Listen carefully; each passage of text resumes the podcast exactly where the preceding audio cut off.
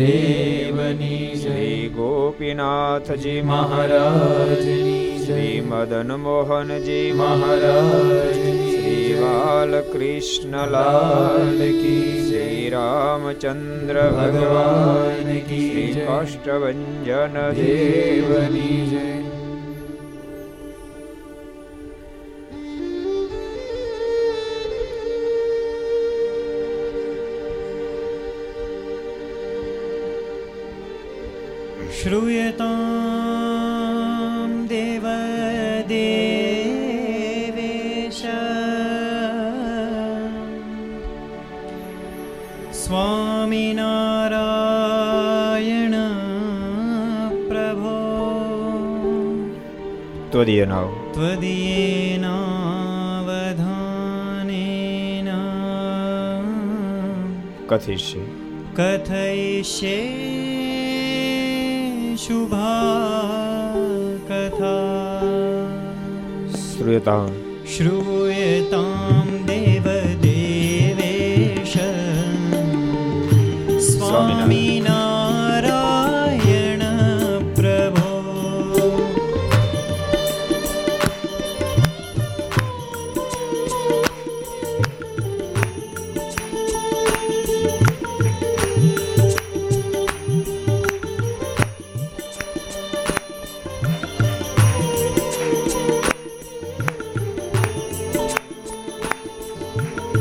you know.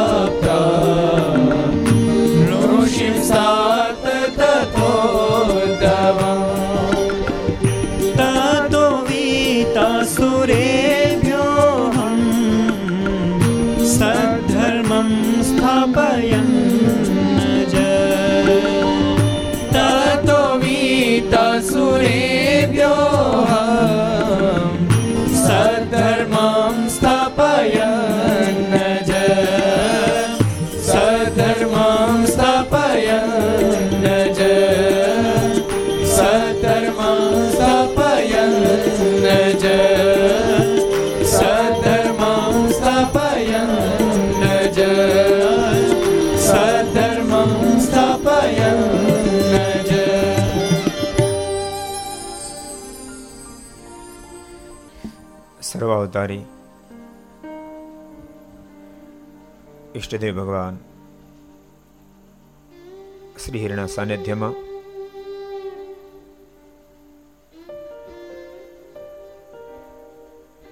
સત્સંગ સમાજ માણાવદર આયોજિત અગિયારમી સત્સંગ શિબિર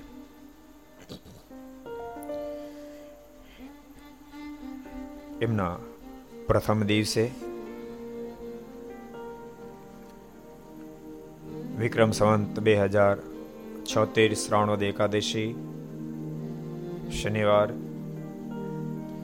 તારીખ પંદર આઠ બે હજાર વીસ પંદરમી ઓગસ્ટ ચુમ્મોતેરમો સ્વાતંત્ર સ્વાતંત્ર્ય દિવસ આ પવિત્ર દિવસે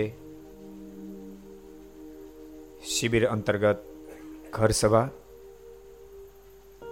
લક્ષ ચેનલ, કર્તવ્ય ચેનલ, સરદાર કથા યુટ્યુબ, લક્ષ યુટ્યુબ, કર્તવ્ય યુટ્યુબ વગેરેના માધ્યમથી ઘરે બેસી ઘર સભાનો લાભ લેતા, શિબિરનો લાભ લેતા. સર્વે ભાવિક ભક્તો જાજે કે જય સ્વામિનારાયણ, જય શ્રી કૃષ્ણ, જય શ્રી રામ જય હિન્દ, જય ભારત.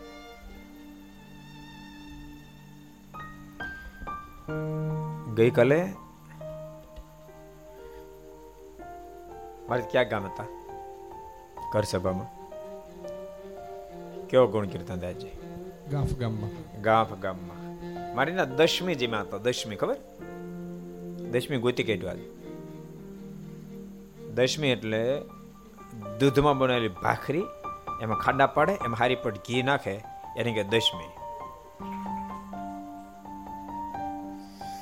દશમી જેમાં હતા મહારાજ એ પ્રસંગ આપણે ગઈકાલે વાંચ્યો હતો. આજે ભક્તો માણાવદરની શિબિરનો પ્રારંભ થઈ ચૂક્યો છે. ખૂબ બધા ભક્તોએ લક્ષ્મણ લાભ લીધો, લઈ રહ્યા છે. યુટ્યુબના માધ્યમથી પણ ખૂબ ભક્તો બધા લાભ લઈ રહ્યા છે. સરદાર કથા યુટ્યુબથી લઈ કે લક્ષ યુટ્યુબથી લઈ કે કરતા યુટ્યુબથી લઈ. મને એમ થાય છે કે જ્યારે માણાવદર શિબિર ચાલી રહી છે ને ત્યારે આપણે આ શિબિરમાં ઘર સભામાં વિશેષ કરી માણાવદરના ચરિત્રોને અનુસંધાનમાં રાખી, એની કેન્દ્ર બનાવી અને ઘર સભામાં દિવસે યાદ કરીએ. દિવસે વચનામૃત ઉપર છે કથા, પુરુષોત્તમ પ્રકાશ ઉપર છે, ધીરજાખ્યાન છે ધ્યાન મંજરી છે. એમાં હાલશું આપણે રાત્રે થોડા આપણે વિશેષ ને વિશેષ માણાવદરના, જે મહારાજના ચરિત્રો, માણાવદરના ભક્તોએ જેવી રીતે મહારાજને રાજી કર્યા એની આધ્યાત્મિક ઊંચાઈ મારા માટેનું સમર્પણ, વગેરે વગેરે કથા લઈશું જેથી કરીને ભક્તોને જ્યારે માણાવદરની શિબિર ચાલે છે, યુટ્યુબ વગેરેમાં લક્ષ વગેરેમાં લાઈવ થઈ રહી છે, ત્યારે માણાવદર તીર્થની મહાનતાની, એ સ્થાનની મહાનતાની ખબર પડે તેના ભક્તોની મહાનતાની ખબર પડે. આપણે તો બધા માણાવદર ગયા જોઈએ કારણ કે દસ દસ શિબિર કરી છે. પણ હજારો ભક્તો એવા હશે જેણે થોડું ઘણું માણાવદનું નામ સાંભળ્યું છે, પણ યથાર્થ કદાચ એ સ્થાનના મહિમાની ખબર ન પણ હોય. જેથી કરીને ન પણ દર્શન કરવા ગયા હોય. કેટલા એવા બધા ભક્તો છે, જેણે જુનાગઢની પણ કરી જ ન હોય. એક હરિભગત મને કહેતા હતા. કે, સ્વામી, મારે કે વેપારી નવા જોડાણા અની હરિભગત? હું હરિભગત?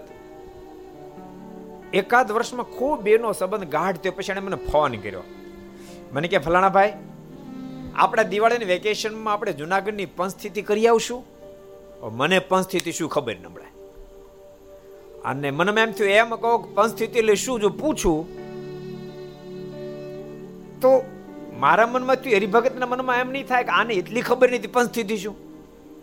હલવાણો પણ હોશિયાર માણા એ કે હું તમને વિચારીને કાલ કહીશ. જેમ આપણે કેમ દશમીનું કીધું એમ. એ કે વિચારીને કાલ કહીશ. પછી એને બે ચાર સંતોને ફોન કર્યા. કે પંચસ્થિતિ એટલે શું? જુનાગઢની સૌરાષ્ટ્રની પંચસ્થિતિ એટલે શું?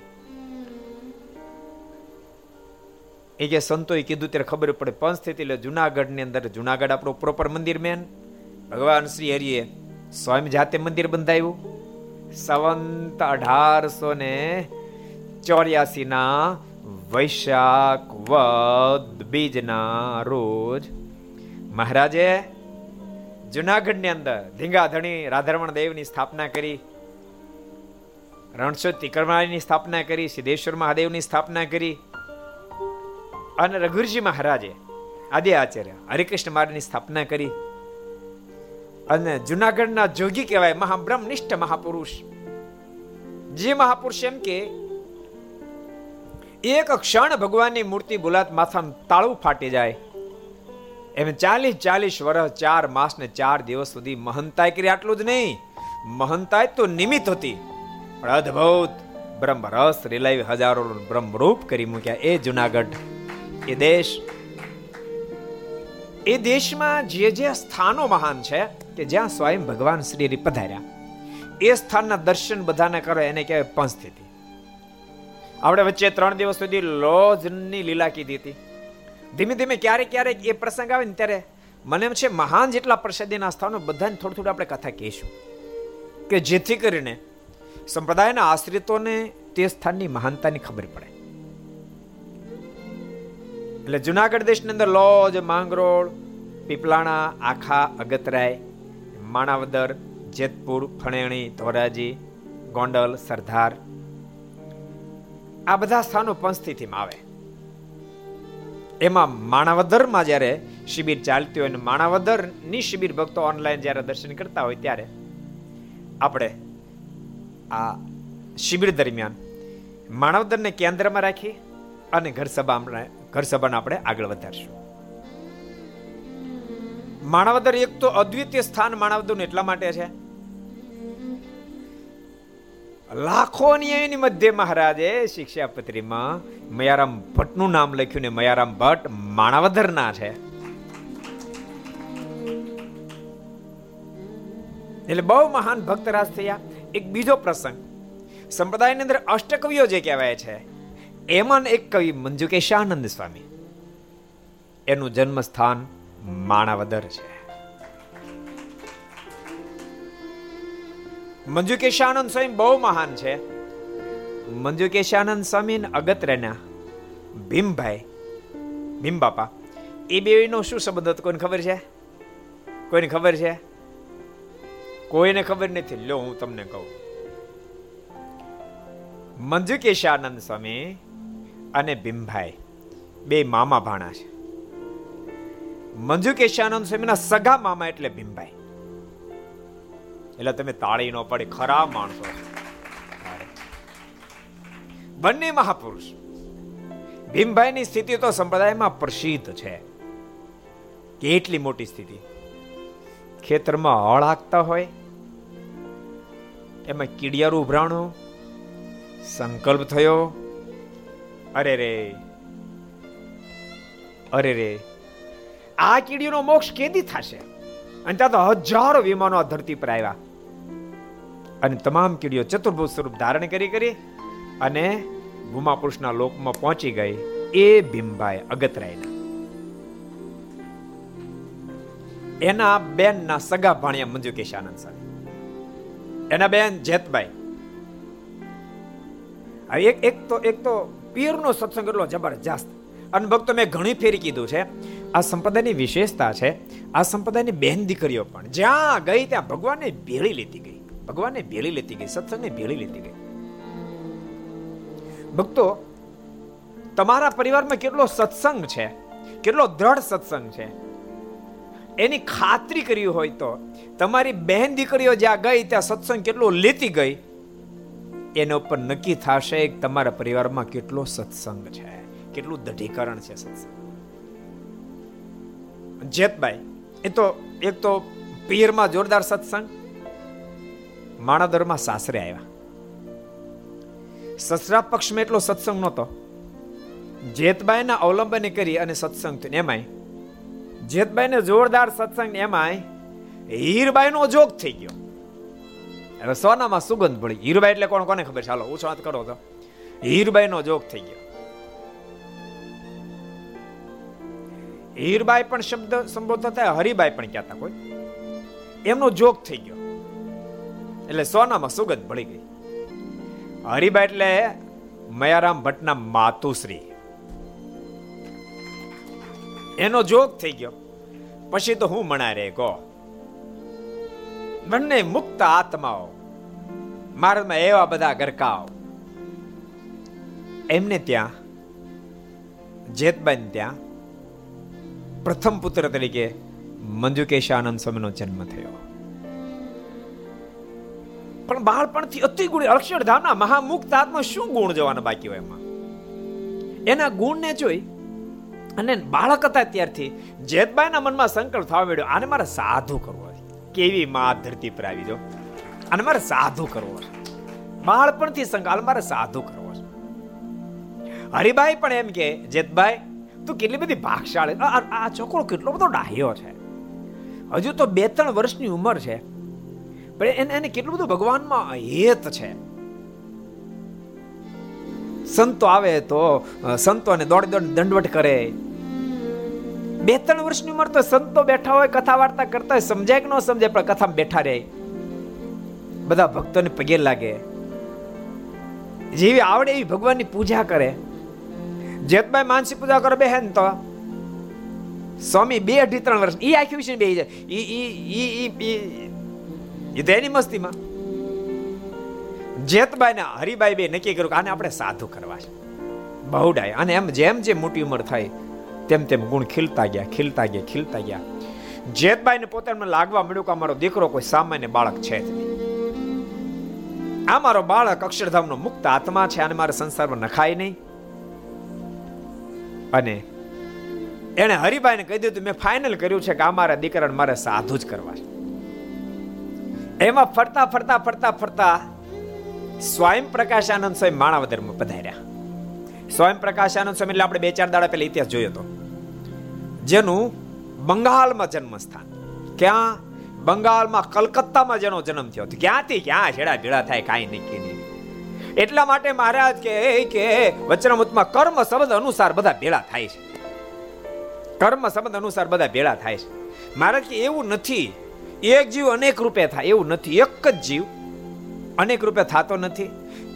એક વૃક્ષને કાપે અને બીજું રોપે.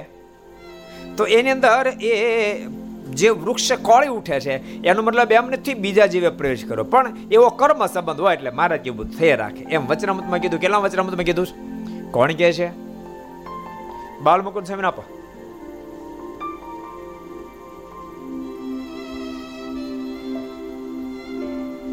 પ્રથમનો તેરમો. પ્રથમના તેરમા વચનામૃતમાં ભગવાન શ્રી એ વાત બતાવી.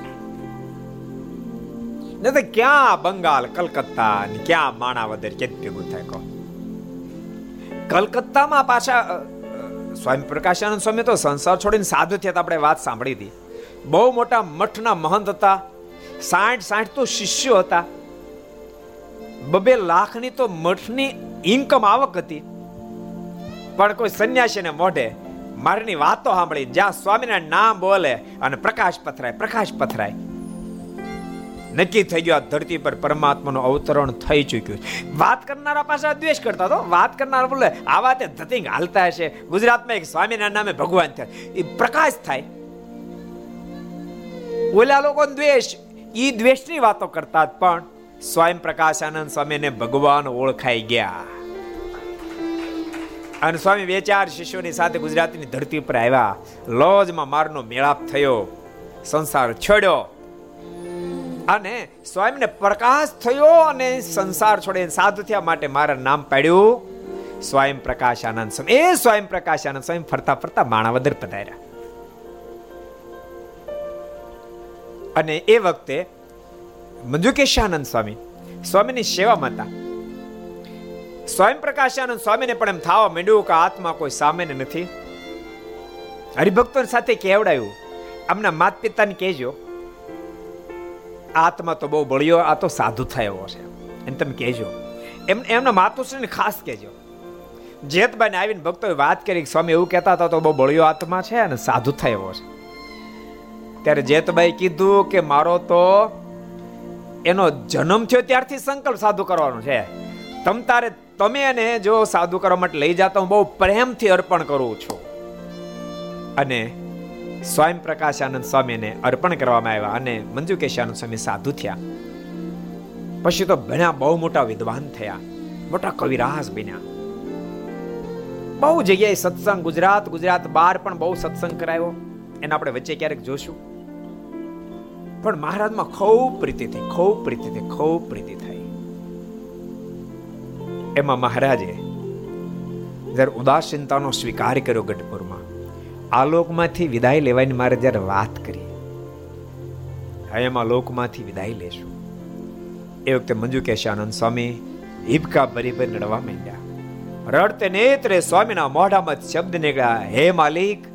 રસિક પિયા ઘન શ્યામ રે, મોસે દૂર ન જાના. રસિક પિયા ઘન સબ ગાયો રે મોસે દૂર ન જાના રસિક પિયા ઘન શ્યામ રે મોસે દૂર ન જાના રસિક પિયા ઘન શ્યામ રે મોસે દૂર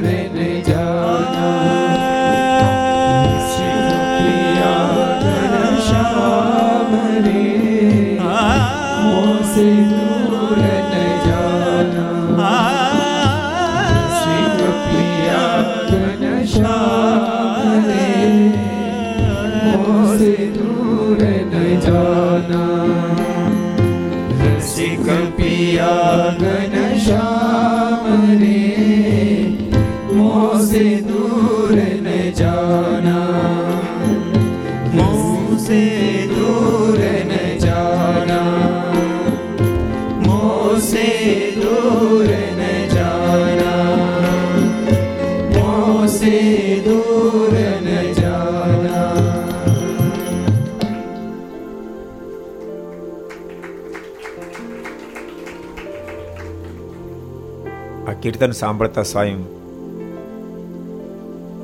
અનંત કરોડો બ્રહ્માના માલિક રીજા પ્રસન્ન થઈને મહારાજ બોલ્યા, સ્વામી, તમે એમ માનો છો અમે તમને છોડીને જતા રહેશું? સ્વામી માહિક લોકોની દ્રષ્ટિએ અમે આ લોકમાંથી વિદાય લેશું બાકી તમ જેવા સંતોની મધ્ય તમે સદૈવને માટે વિચરણ કરતા રહેશો. એવા મહાસંત મંજુ કેશાનંદ સ્વામી એનું જન્મસ્થાન માણાવદરની ધરતી છે ભગવાનમાં અગાધ પ્રેમ હતો અને ભક્તો યાદ રાખજો પ્રભુમાં પ્રેમ થાય ત્યારે પ્રભુ માટે કુરબાની અપાય મારા લોહિયાના ત્રીજા વચનામતમાં બોલ્યા મારના શબ્દો ભગવાન અને ભગવાનના સંત એનો મહાત્મા છે નિશ્ચય એનાથી શું ન થાય? એનાથી બધું જ થાય. જેને ભગવાનમાં પ્રીતિ બંધાણે ભગવાન માટે બધું કર્યું. આજે તો પંદરમી ઓગસ્ટનો દિવસ છે. આજે દેશ સ્વતંત્રતાને પામ્યો ચુમ્મોતેરમા વર્ષમાં પ્રવેશ. આ દેશ જ્યારે ગુલામ થયો ત્યારે દેશમાં જેને આ ધરતી સાથે લગાવ હતો, પ્રેમ હતો, માં ભૌમકા સાથે પ્રેમ હતો, એ બધાએ કેટ કેટલું કર્યું કેટલું કર્યું? કેટલું બધું કર્યું? શું બાકી રાખ્યું તો વિચારો? એ ભગતસિંહનો ઇતિહાસ હોય તોય ભલે એ રામપ્રસાદ બિસ્મલ્લાનો ઇતિહાસ હોય તોય ભલે. એ ઉમાકાંત સિંહાનો ઇતિહાસ હોય તોય ભલે. એ રામ ગોવિંદનો ઇતિહાસ હોય તોય ભલે. એક એકના ઇતિહાસો બહુ અદભુત છે ઇતિહાસો તમે વાકેફ છો, પરંતુ તેમ છતાં આજને દિવસે આ દેશ માટે, આપણા માટે જેને કુરબાનીઓ આપી દીધી એવા ભારત વર્ષના લાડલાને આપણે યાદ કરશું.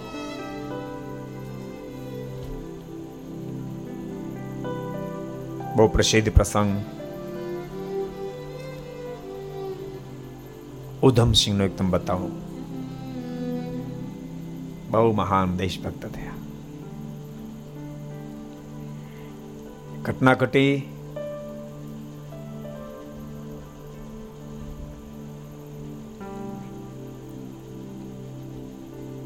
વિક્રમ સંવંત, ઓગણીસો ઓગણીસ, તેર એપ્રિલ. બહુ પ્રસિદ્ધ પ્રસંગ છે ભક્તો. જરિયાવાળા બાગની અંદર જે વખતે દેશ બાંધવોને મુખ્ય મુખ્ય જેટલા હતા એ બધાને જ્યારે એ સત્યપાલ હોય તો ભલે સુફેદીન હોય તોય ભલે બધાને જ્યારે કેદ કરી દેવામાં આવ્યા.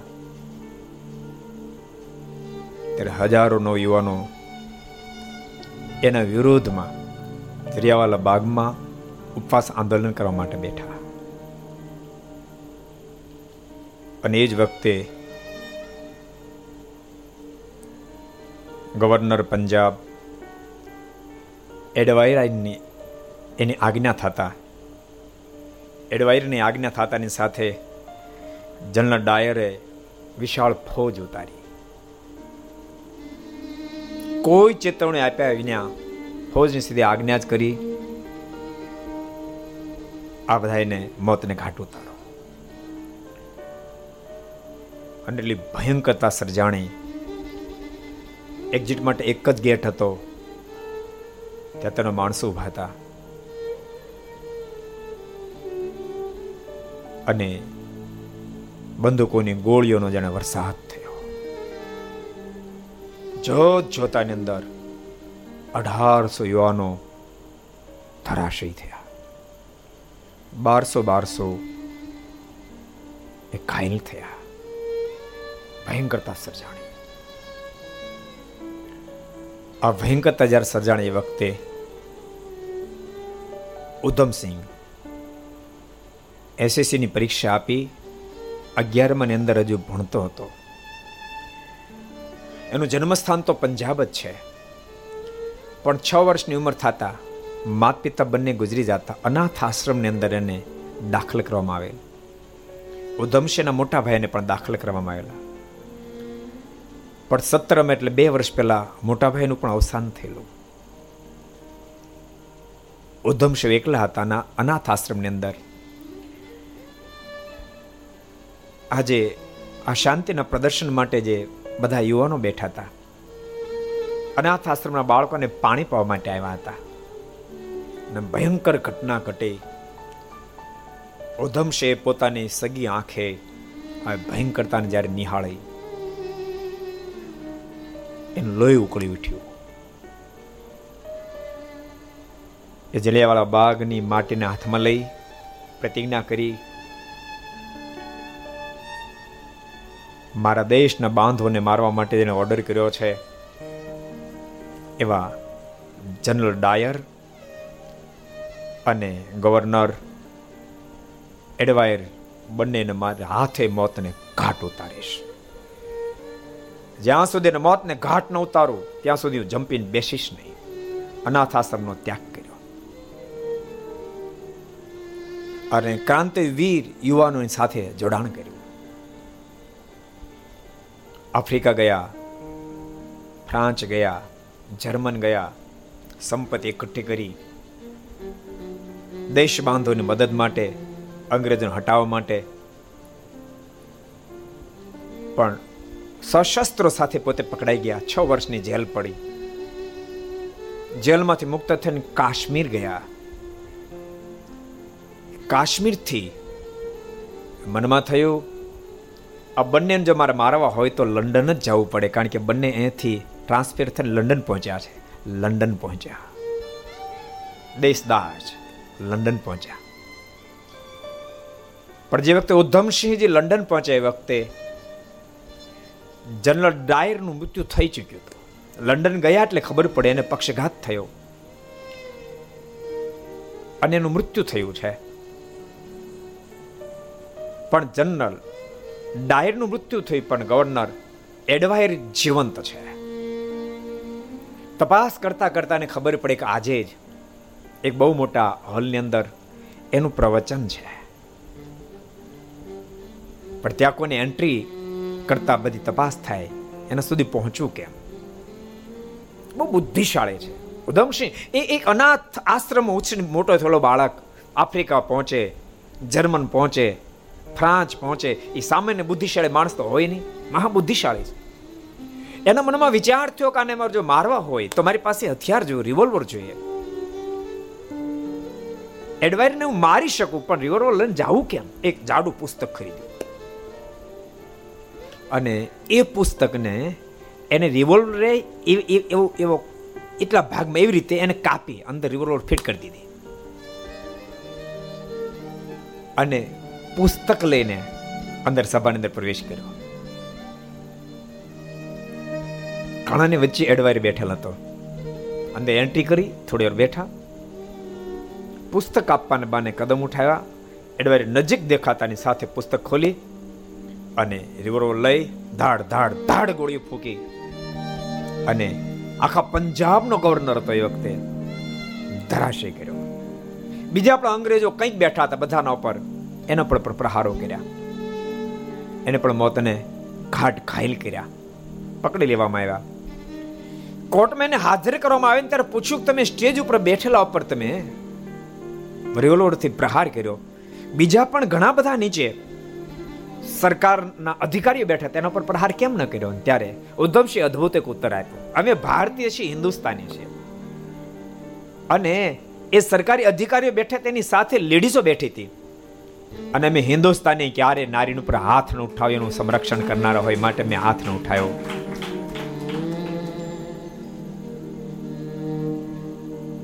ભક્તો એમને આઝાદી નથી મળી આપણને. ભગતસિંહની માફક જ એને પણ.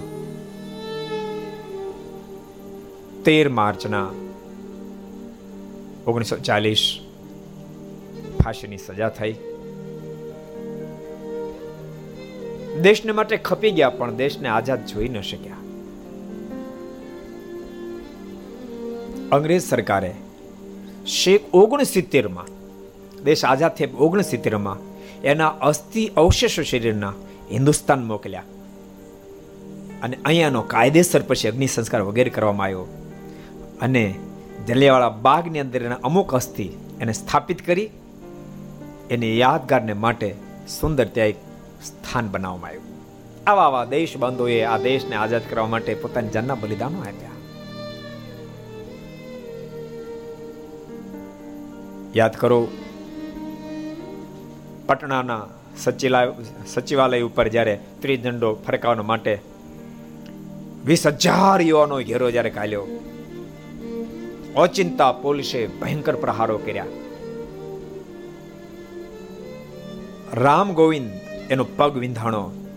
પગ વિંધાતાની સાથે ત્રાડ મારીને કીધું, અરે કૂતરાઓ, પગની પીની ઉપર શું કામ તમે ગોળીઓ મારો? તેવડો તો છાતીમાં ગોળી મારો ને. ઉમાકાંત સિંહા, એ ભયંકર સ્થિતિમાં ઘાયલ થયા, હોસ્પિટલમાં દાખલ થયા. જાગૃત થતાની સાથે પ્રશ્ન કર્યો, મારી પીઠ ઉપર તો ગોળી નથી વાગી? નહીં. જય હિન્દ કરી અને દેહનો ત્યાગ કર્યો. એક એક પ્રસંગો રામપ્રસાદ બિસ્મલ્લાનો પ્રસંગ યાદ કરો.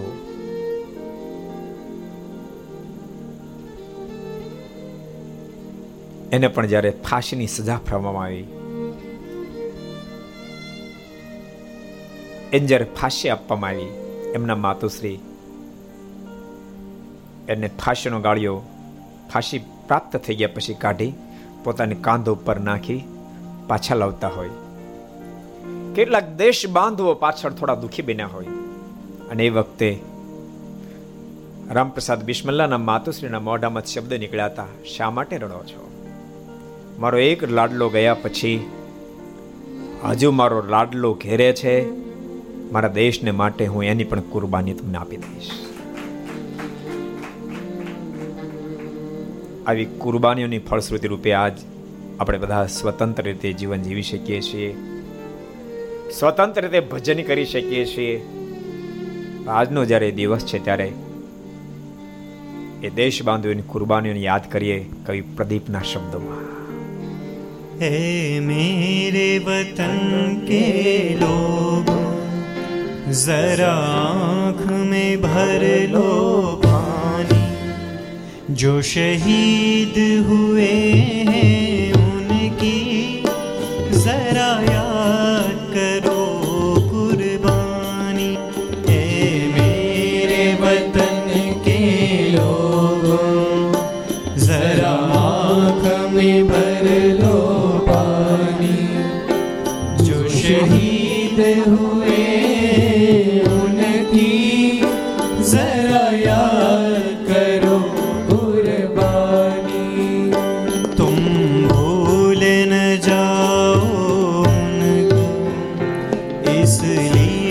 su nombre.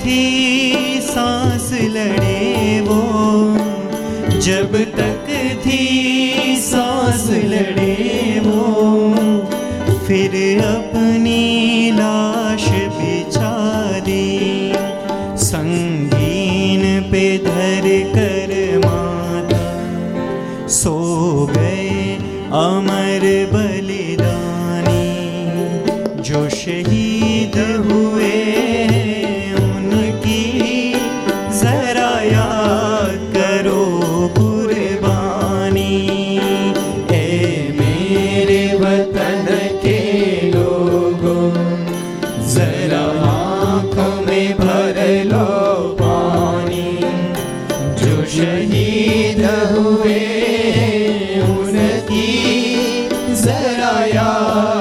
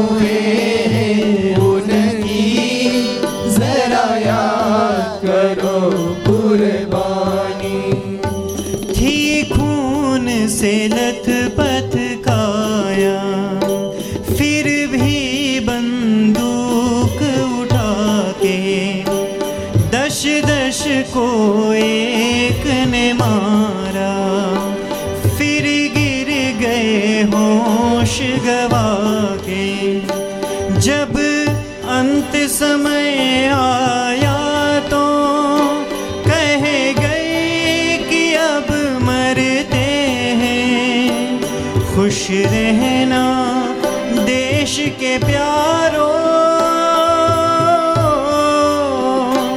खुश रहना देश के प्यारो। अब हम तो सफ़र करते हैं अब हम तो सफ़र कर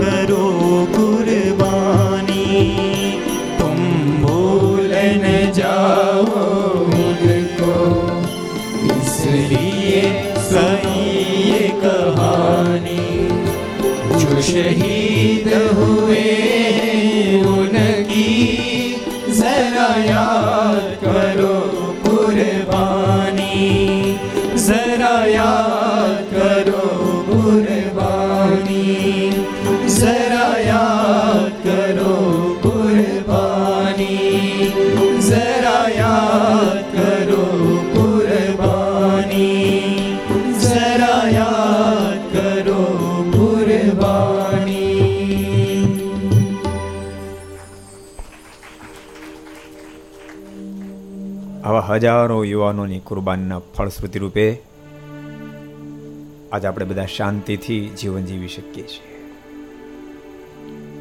ભક્તો, સહજ રૂપમાં મને મિલિટરીના નવયુવાન નવયુવાનો બહુ જ ગમે. એ બોર્ડરો જ્યારે સાચવી રહ્યા છે ને ત્યારે આપણે શાંતિથી જીવન જીવી શકીએ છીએ.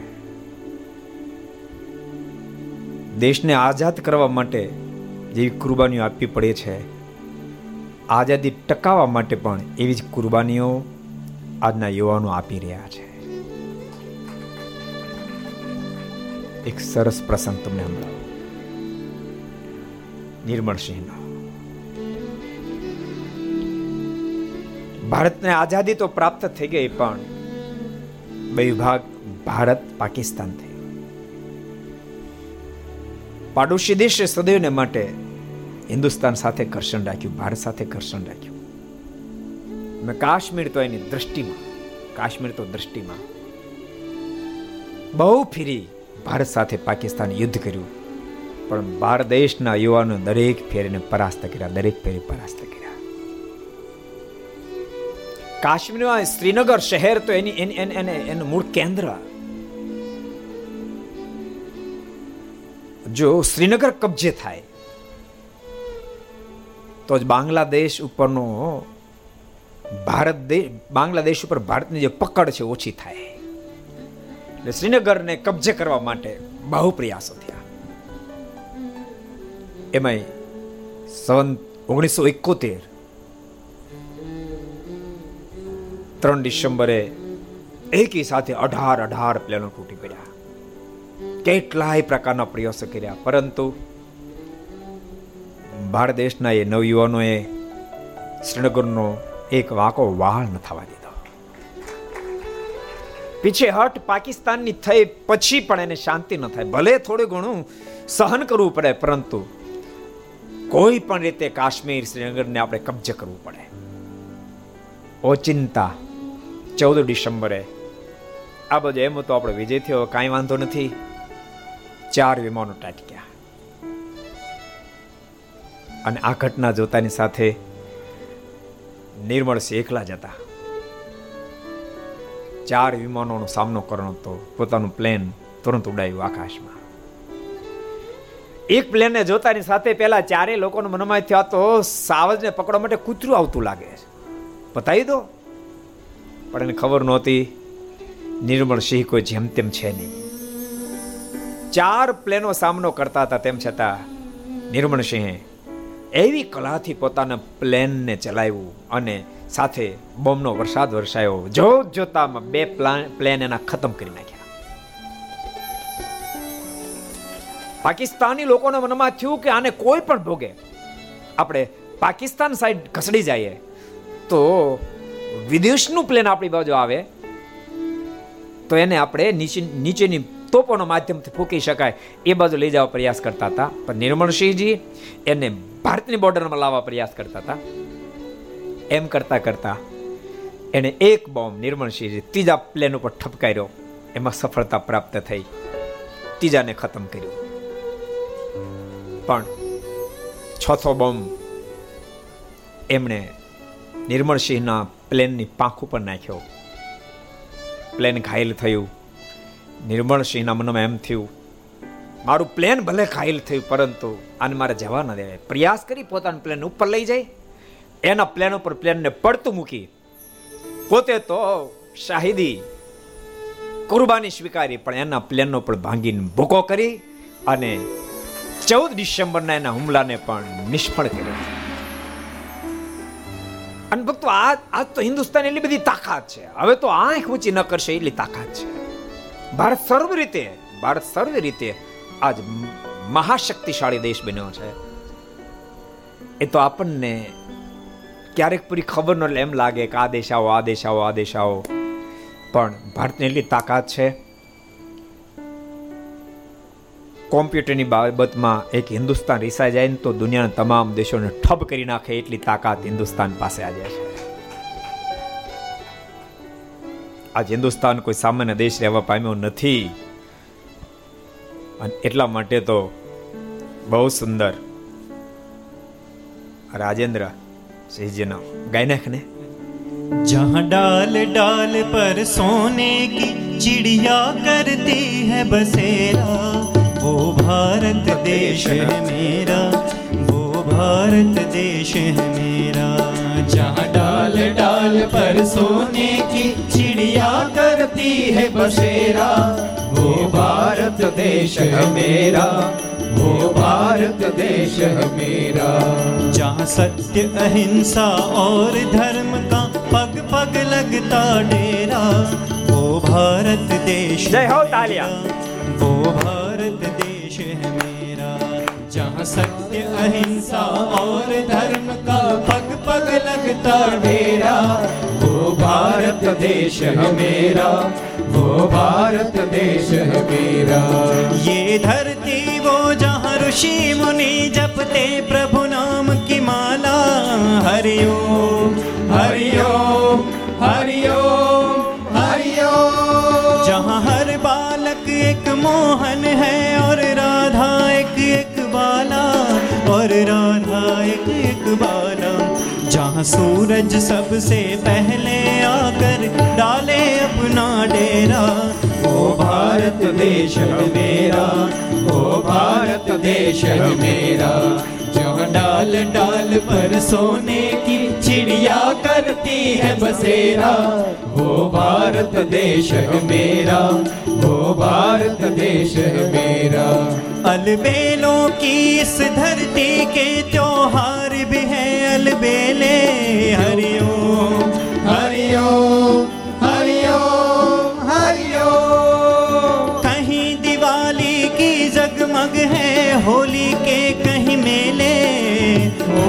के कहीं मेले, जहाँ राग, रंग और हँसी खुशी का चारों ओर है घेरा। वो भारत देश है मेरा, वो भारत देश है मेरा, वो भारत देश है मेरा, वो भारत देश है मेरा। जहाँ गंगा, जमुना, कृष्ण और कावेरी बहती जाए, हरिओम।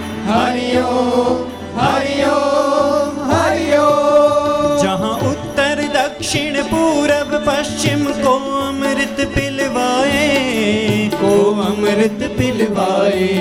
कहीं ये फल और फूल उगाए केसर कहीं बिखेरा वो भारत देश है मेरा वो भारत देश है मेरा वो भारत देश है मेरा वो भारत देश है मेरा। जहाँ आसमान से बातें करते मंदिर और शिवालय हरिओम हरिओम हरिओम हरिओम किसी नगर में किसी द्वार पर कोई न ताला डाले कोई न ताला डाले और प्रेम की बंसी जहाँ बजाता आए शाम सवेरा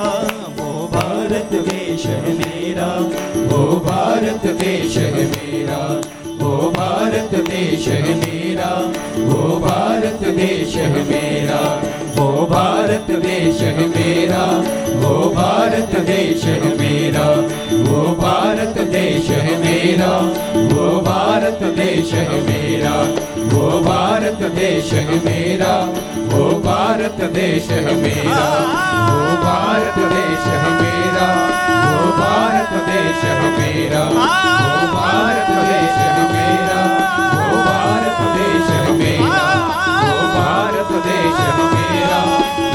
भारत देश है मेरा वो भारत देश है मेरा वो भारत देश है मेरा वो भारत देश है मेरा वो भारत देश है मेरा वो भारत देश है मेरा वो भारत देश है मेरा वो भारत देश है मेरा वो भारत देश है मेरा वो भारत देश है मेरा वो भारत देश है मेरा